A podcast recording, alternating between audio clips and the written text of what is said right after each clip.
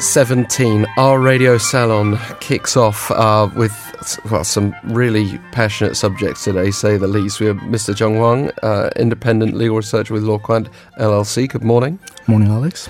And we'll actually begin with you, Professor Cho Hee-kyung from Hongik University Law School. Good morning and take it away. Good morning.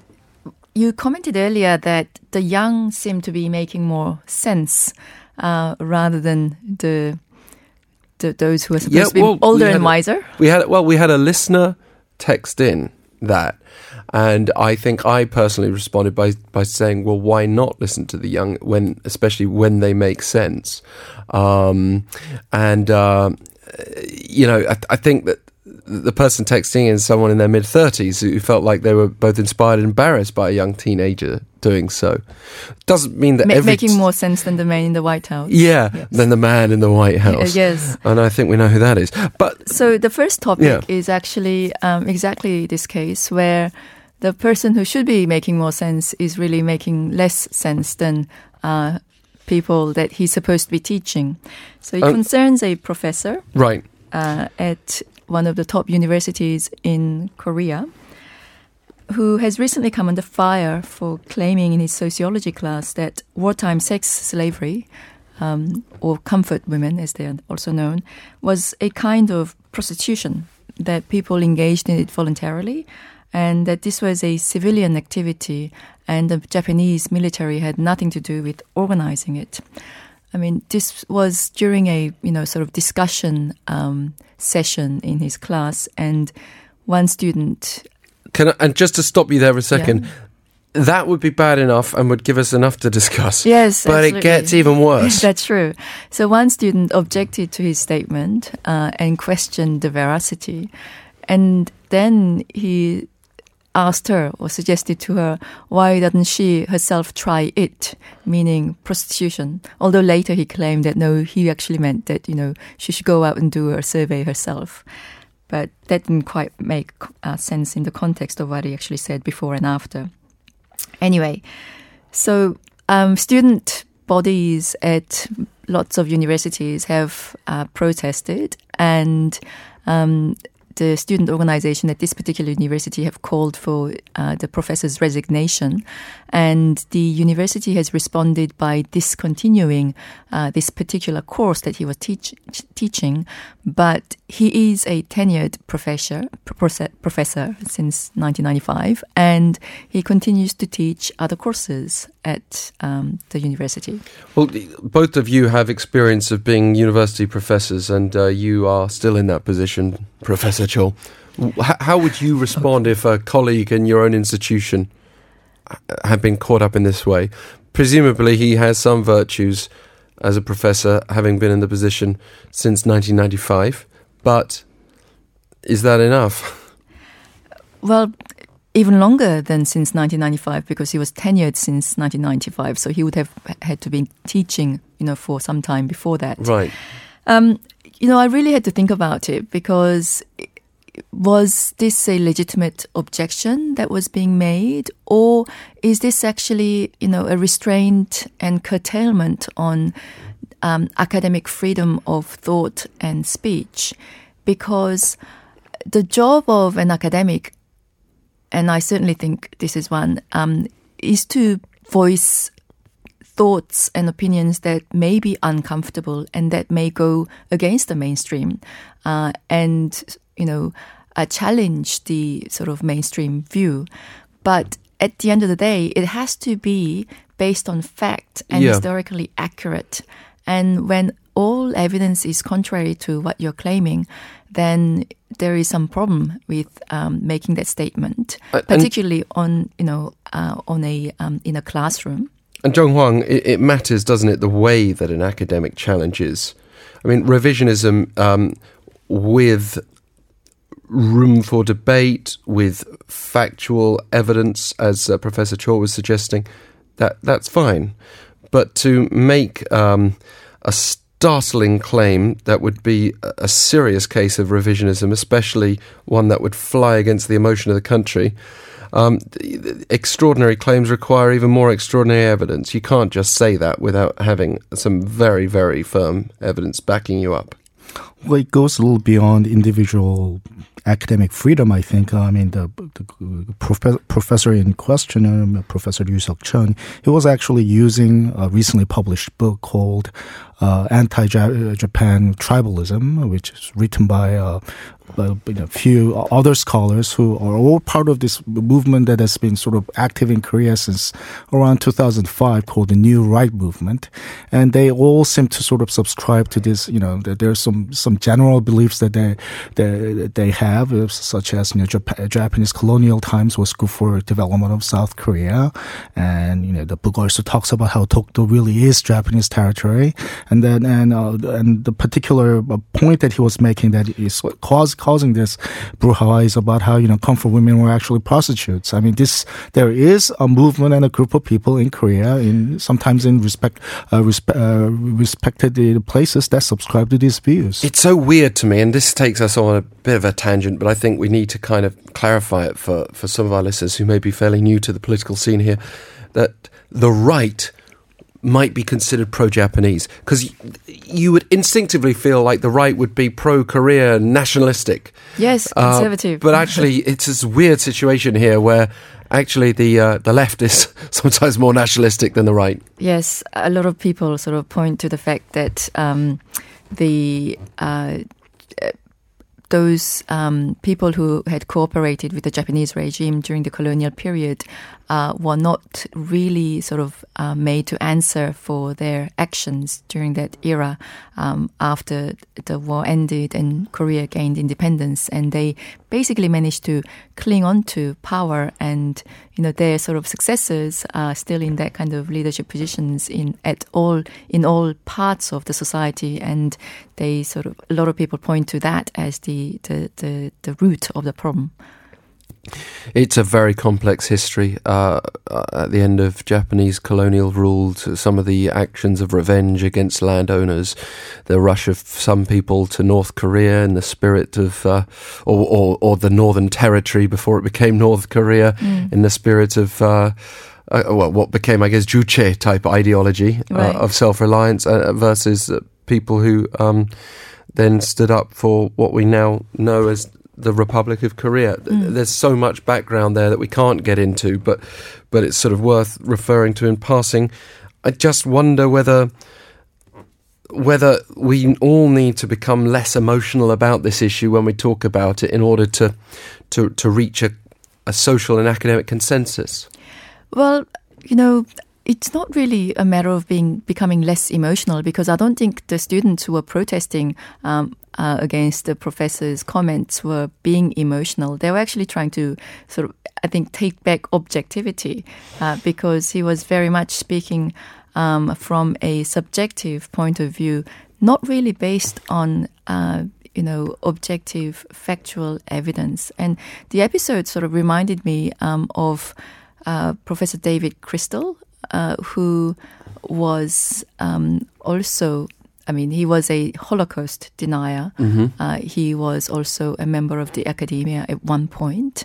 And the question is, just because you happen to have a thesis, are you would, should you be allowed to use this kind of platform to um, voice that, especially to um, you know in a class of tertiary students who should really be uh, kind of taught what objective, uh, you know, critique is. He could have, if he want, he if he wanted to um, problematize this issue, he could have sort of challenged, perhaps I don't know how victimhood is being politicized for certain purposes or other, you know, sort of ways of looking at this issue, but not necessarily making inaccurate claims. Okay, Joung Hwang, coming back to this question of emotion, though, it's very difficult with any connection to Korea, let alone being a, a, a Korean citizen. Um, to, to read the history of the 20th century and not start to feel upset by, by many of the details. And, and, you know, you kind of feel the same way when you read uh, stories of oppression in, in other parts of the world as well. But the difference here is that, that, that doesn't f- seem like the victims, the elderly victims, are, are, are all um, resolved. And, and, and many people on their behalf continue to protest with great emotion. And what then happens is outsiders, including anti-Korean outsiders in Japan, uh, and some of their sympathizers elsewhere start to feel like, well, the Korean population is too emotional about this. You can't reason with them. You can't talk about the apologies in the past and and find a, a place of peace. What, what's your view of of how we should navigate that problematic situation?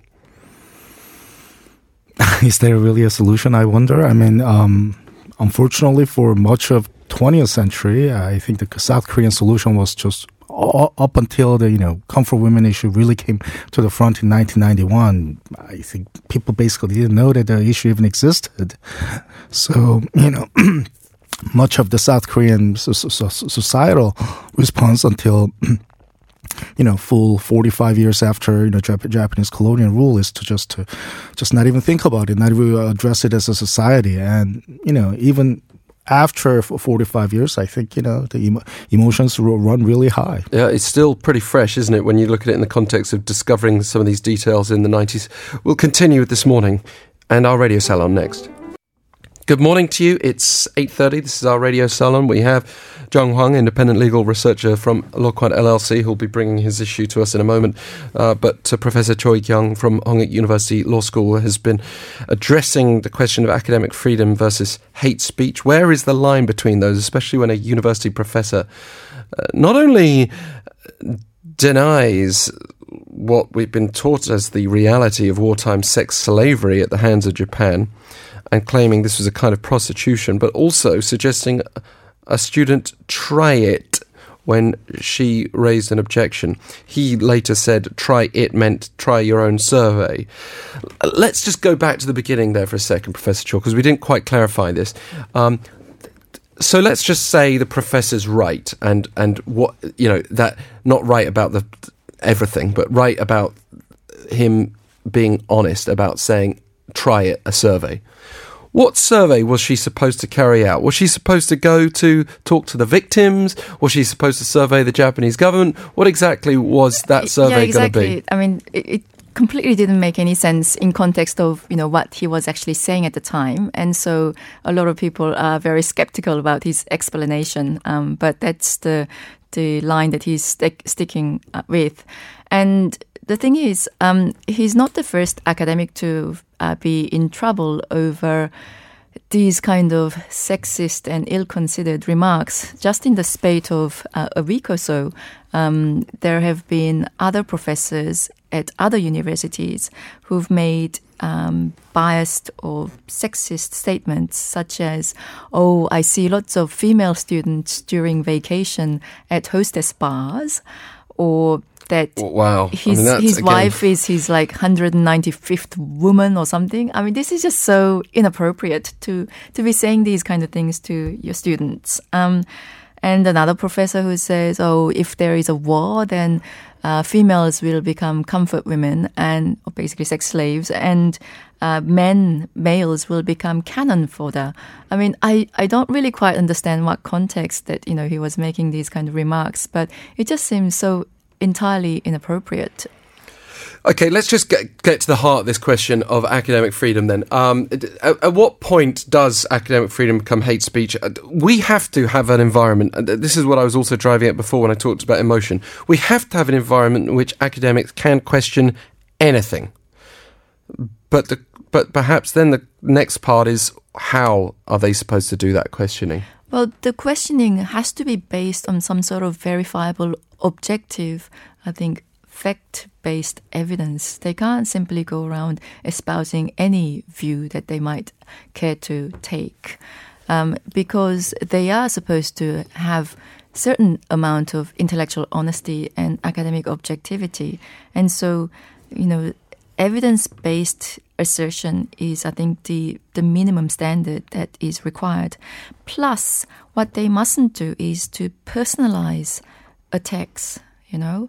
Um, the response that Professor Ryu made uh, in, to this female student who questioned this statement was very much a almost a personal attack on that student. Yeah, well, so if he had said, "Well, why don't you go and investigate the issue for yourself uh, and and make your own mind up and, and let me know," th- then it wouldn't have aggravated the situation. But it, but it's still as much. It still would have called into question the first statement. This, yes, this statement of right. of um, why he would want to characterize this as as prostitution. And, and by the way, if this was prostitution involving uh, thousands of of women to keep Japanese troops happy, are the Korean people supposed to feel comforted by that? Happy about that? Suddenly it's okay? But, well, this is the point. Um, so he's actually very closely affiliated with the Conservative Party um, to the point of serving as their chairperson for the Innovation Committee.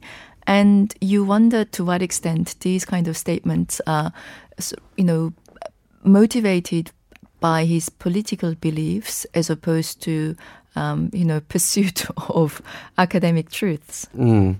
Joung Hwang, uh, coming back to you on this issue,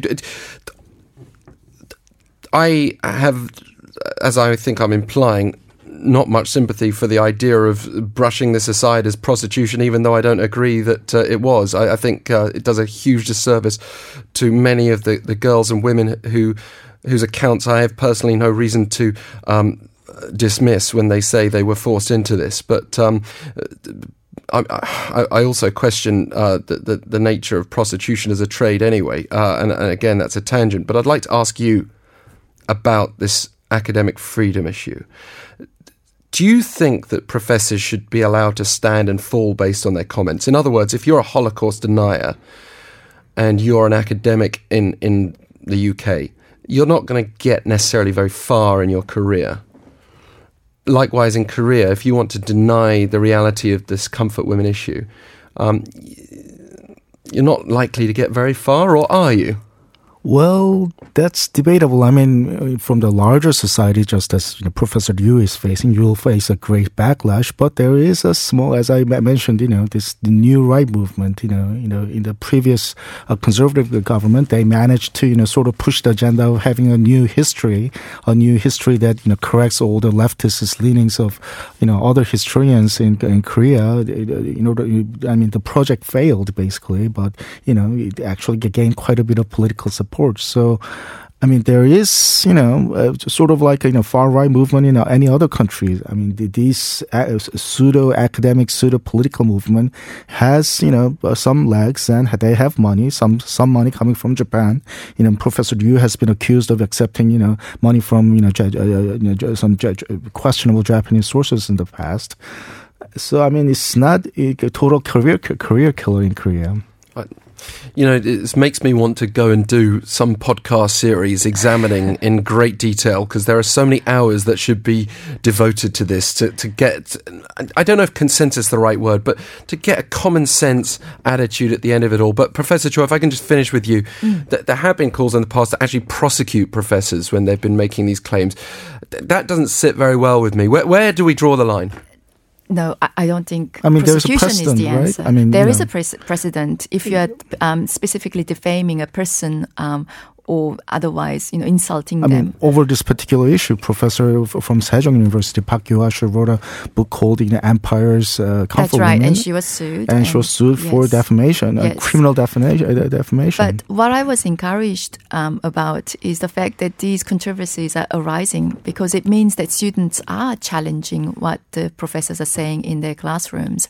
Because previously, the hierarchical sort of culture even on campuses meant that it was very difficult for students to raise these kind of right. problems and objections. That's true.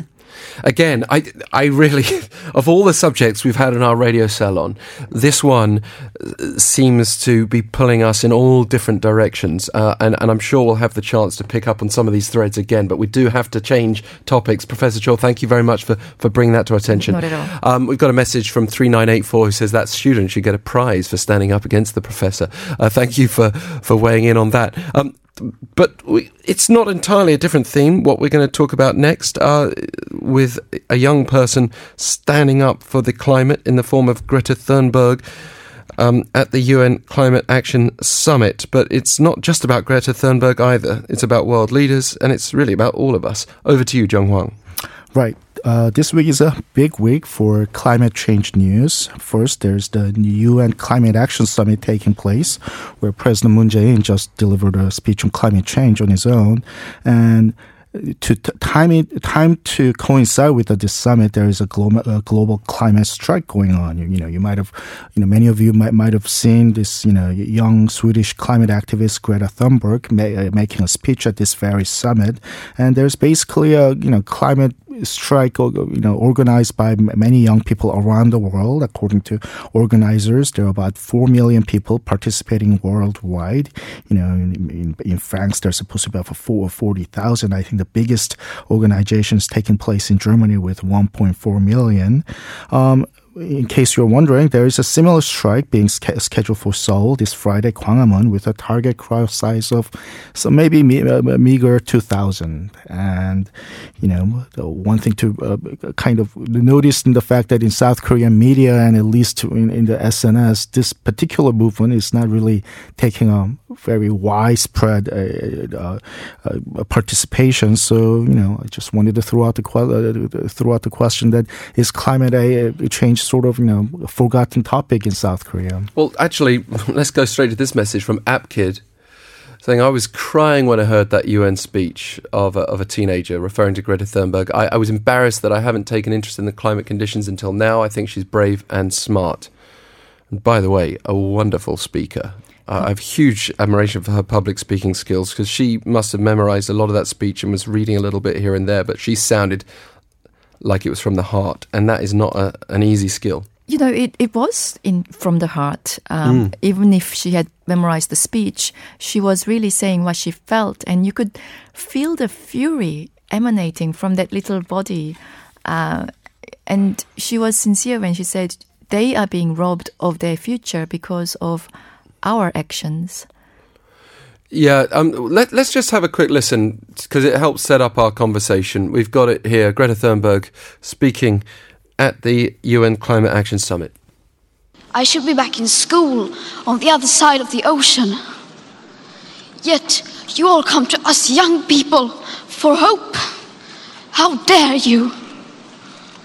You have stolen my dreams and my childhood with your empty words, and yet I'm one of the lucky ones.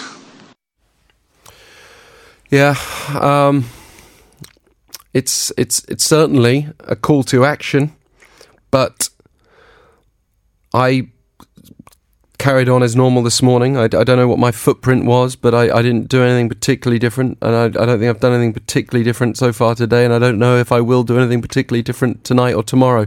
Professor Cho and, and Joung Hwang, what do we need to do as individuals when we hear these kind of calls for action, especially when I think many of us are looking to leaders like Donald Trump, knowing that whatever we do as individuals is nothing compared with what a president can do to a country's environment and energy policies?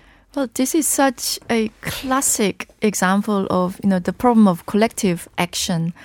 We all know that there are certain things that we can do as individuals, but we also know at a certain level that whatever we do is not really going to make a lot of difference unless uh, you know greater majority of the largest polluting worlds come together and actually decide on a, a common course of action to reduce our footprint on Earth and to you know stop the the rising temperatures. We, have heard recently on this very show how Koreans uh, South Koreans um, don't have the data for North Korea c- create uh, more plastic waste per capita than, than China, for example, and, mm. and, many other countries who are supposed to be big polluters. So we all are using a lot of plastic. On the plus side, that data, there'll be a lag, and maybe the more recent actions of awareness will show the next time they collect that data that, that we're making a difference. I, I can't say for sure. Um, the other thing here, I, I, just don't know whether we're taking environmental issues seriously enough. The government is uh, increasing rather than decreasing coal imports for burning. We should be, all of us, not just school children, we should all of us find ways to make our voices heard and say no. Even if you don't believe in climate change, we should be saying, How dare you burn that coal and stick it in the air for me to breathe along with my children? But are we doing that sufficiently, Joung Hwang? Well, for issues that you know affect us day on our daily lives, I mean, South, uh, well, not just South Koreans, but everybody. You know, you know, foreigners, South Korean citizens, residents living in South Korea, for, you know, voice their displeasure, you know, about the fine dust problem, right? When, you know, fine dust is out there and it's hard to breathe. Everybody, you know, you know, complains about it and politicians realize that this is a big issue and everybody makes, you know, big campaign promises. Climate change, you know, is, uh, is a big issue, but it's kind of distant very slow moving. And, and people feel they've been lied to. They don't know if they can trust governments, uh, even the governments who are talking about climate change. They don't know, you know, they, they say, oh, well, I thought this or that place was supposed to be underwater by now and it's still doing fine. Well, at least in South Korea, I think uh, climate change denialism is on the rise. I mean, there's very few people who subscribe to the idea to, you know, pro- proselytize about, you know, the, the, fact that, you know, this climate change uh, alarm is, you know, all f- f- false, unlike you know some other places. But okay. I think what is prevalent is kind of apathy. You know, fine dust problem is a kind of immediate issue that everybody feels like they need to call up their politicians and pressure pressure them. But climate change, at least in South Korea, you know, yeah, it's a big issue that probably should be left to U.S., China, India. But, but let's start with fine dust, Professor Cho. Well, before we get to fine dust, I okay. just I just wanted to um, question whether it's really apathy that's kind of making us not pay attention to this issue so much. I think helplessness. It, helplessness, perhaps. I mean, I don't think we care any less about our environment than other people or people in other countries do. I think it's more that we are perhaps a little bit more focused on short-term results. Um, and we uh, we sort of feel ourselves under certain other types of pressures, um, particularly economic ones, and then that we sort of have feel that we have to make this trade off. Plus the fact that you know we are the proverbial frogs in that pot, um, and the water is getting, getting warmer, but it's not becoming boiling hot yet, and so we don't really notice it as much, and so it's not the most immediate problem that we ha- we are facing. I think that might be more of a problem. Um, I feel. Chris has got in touch saying saying and proposing solutions are two separate matters saying Greta Thunberg's no better than the US Congresswoman who suggests we no longer fly and kill all the cows because of the gas they produce and stop having children because they're a drain on the fragile environment. I would pay more attention to her if she proposed solutions rather than ranting at the world. I mean, firstly, I've got to say thank you for the message because we always appreciate feedback. Uh, but that, that's a big ask, isn't it? Yeah, it's a big ask on a on a young girl. But also, the problem is sorry, the solution's inside the problem. Like if you're in a car that's hurtling towards the edge of a cliff. And you're complaining that you're hurtling towards the edge of the cliff. The, the, the solution's to stop the car somehow. She doesn't necessarily know how. If the brakes aren't working, you got to jump out. You got to find some way. Mm. She wants us all to to pay attention. That's right. Treat this more seriously than we have been.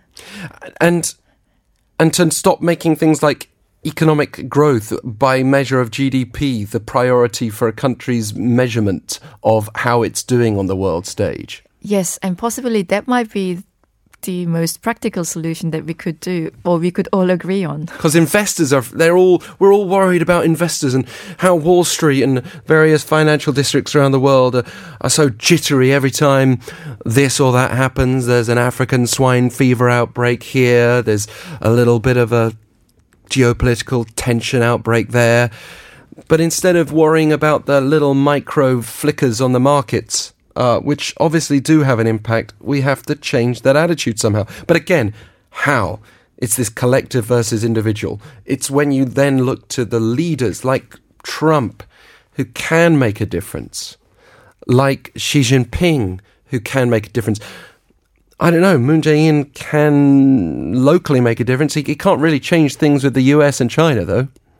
Not on his own, certainly not. Well, we did have a president who wanted to stick green in front of everything. I mean, I'm talking about pre- former President Lee Myung-bak, and if anybody remembers, you know, five years of his administration, green everything was basically. He actually I mean, established the, the the Green, Green Climate, Climate Fund, Fund, yes. in, in, in Songdo. That's right. But you know, not just that. You know, like back then, you know, during the Park Geun administration, creative everything was kind of the fad. But if you sort of you know remember back to you know about seven years ago, green everything was a total fad in Korea. Whether that actually had any substantive uh, impact on thinking about climate change, we did have a leader at least gave a, really a, a lot of lip service. I'd probably say more than any other le- le- leader uh, in, around the world about you know wanting to put, put. He just literally wanted to add. He and uh, all his civil servants, I guess, wanted to add green in front of everything. I talked about plastic waste before. That, uh, you know, it, it somehow confuses this conversation. Let's start, as I said before, with fine dust. As a country, I think it. You've got the motivation because you don't want to breathe dirty air, and it's a very visible manifestation of what we're doing to the uh, the, the climate with carbon emissions. Uh, we're all going to have to find a way to compromise somehow, therefore, as well, on how much energy we use, how much we drive, the way we transport ourselves. Uh, Isn't this a perfect place to start for this country? One of the worst air polluted countries in the world? Absolutely. And at the same time, it's an, a perfect example of how uh, this is a problem that we can't solve on our own. And there's that collective action problem because, uh, you know, there is a dispute as to what proportion um, the problem China. comes from China exactly. So regardless of how much we reduce our own, you know, pollutant and emissions here in Korea, there is always going to be a s- certain level that's going to be affected by activities that are happening in, in China. That's with outside of our control, and so But we've got to clean. But we've got to clean up our own house. that's true. I mean, there's a bit of a hip- hypocrisy in the debate in the sense that yes, um, a large portion of the uh, fine dust is coming from China, but just because we decrease uh, you know, domestic uh, por- portion, somehow the Chinese portion is going to increase. So whatever portion that we decrease in the domestic uh, pro- production of fine dust, it will decrease, you know, fine dust problem in Korea. But Yeah. you know, this is so far, so South Korean government hasn't been all that serious about, you know, saying, okay, let's really crack down on, you know, big, uh, uh, big power plants, big construction sites, you know, put on scrubbers on all the cars. I mean, it, it might take, you know, a lot of discomfort and a lot of uh, m- m- money expenditure, but you know, uh, despite everyone be, be feeling uncomfortable, that level of political act- activation hasn't really taken place in Korea. because it comes back to the point of it's going to affect economic growth. So we are in this kind of, you know, almost a vicious circle uh, going round and round around the same problem. We've got um, 5548 saying, I completely agree with Professor Cho. There are so many other immediate problems in our faces. You don't have the space to look at the big picture. It can feel that way, can't it? 3984. Lee Myung-bak wasn't green. He might have liked the word green, but he didn't care about the environment. And thank you also for getting in touch uh, with us. Uh, I mean, different motivations, allegations of corruption, all these problems around green projects around the world seem to undermine efforts. Um, we've also got 3016 saying, I don't believe that we should show some kind of response just because the young generation is making sense and voicing their opinions. Sometimes Koreans in their 20s do not make sense in their view or logic. Well, I, you know, again, it's not because they're young that we should listen to them. It's, it's we should listen to them whether they're young or not, I think is the point, isn't it?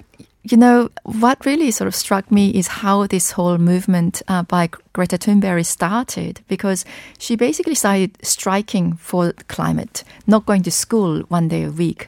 And I just thought to myself, would that have worked here in Korea if a student, like at- back then she was maybe 12, 13 years old, Well, if a 13 year old said to her parents, Mom, Dad, I'm not going to go to school on Fridays from now on because I'm going to strike for the climate. For, for those of us listening now who are parents, how would we have responded? Probably not very well, I, I would imagine. We, we're out of time, but thank you so much for bringing it to our attention, for helping us see the difference between, I think, humanity and individuals and how that works in impacting change. But Greta Thunberg has shown us one person really can make a difference. Joung Hwang, Professor Cho, great to have you here with our radio salon. Thank you.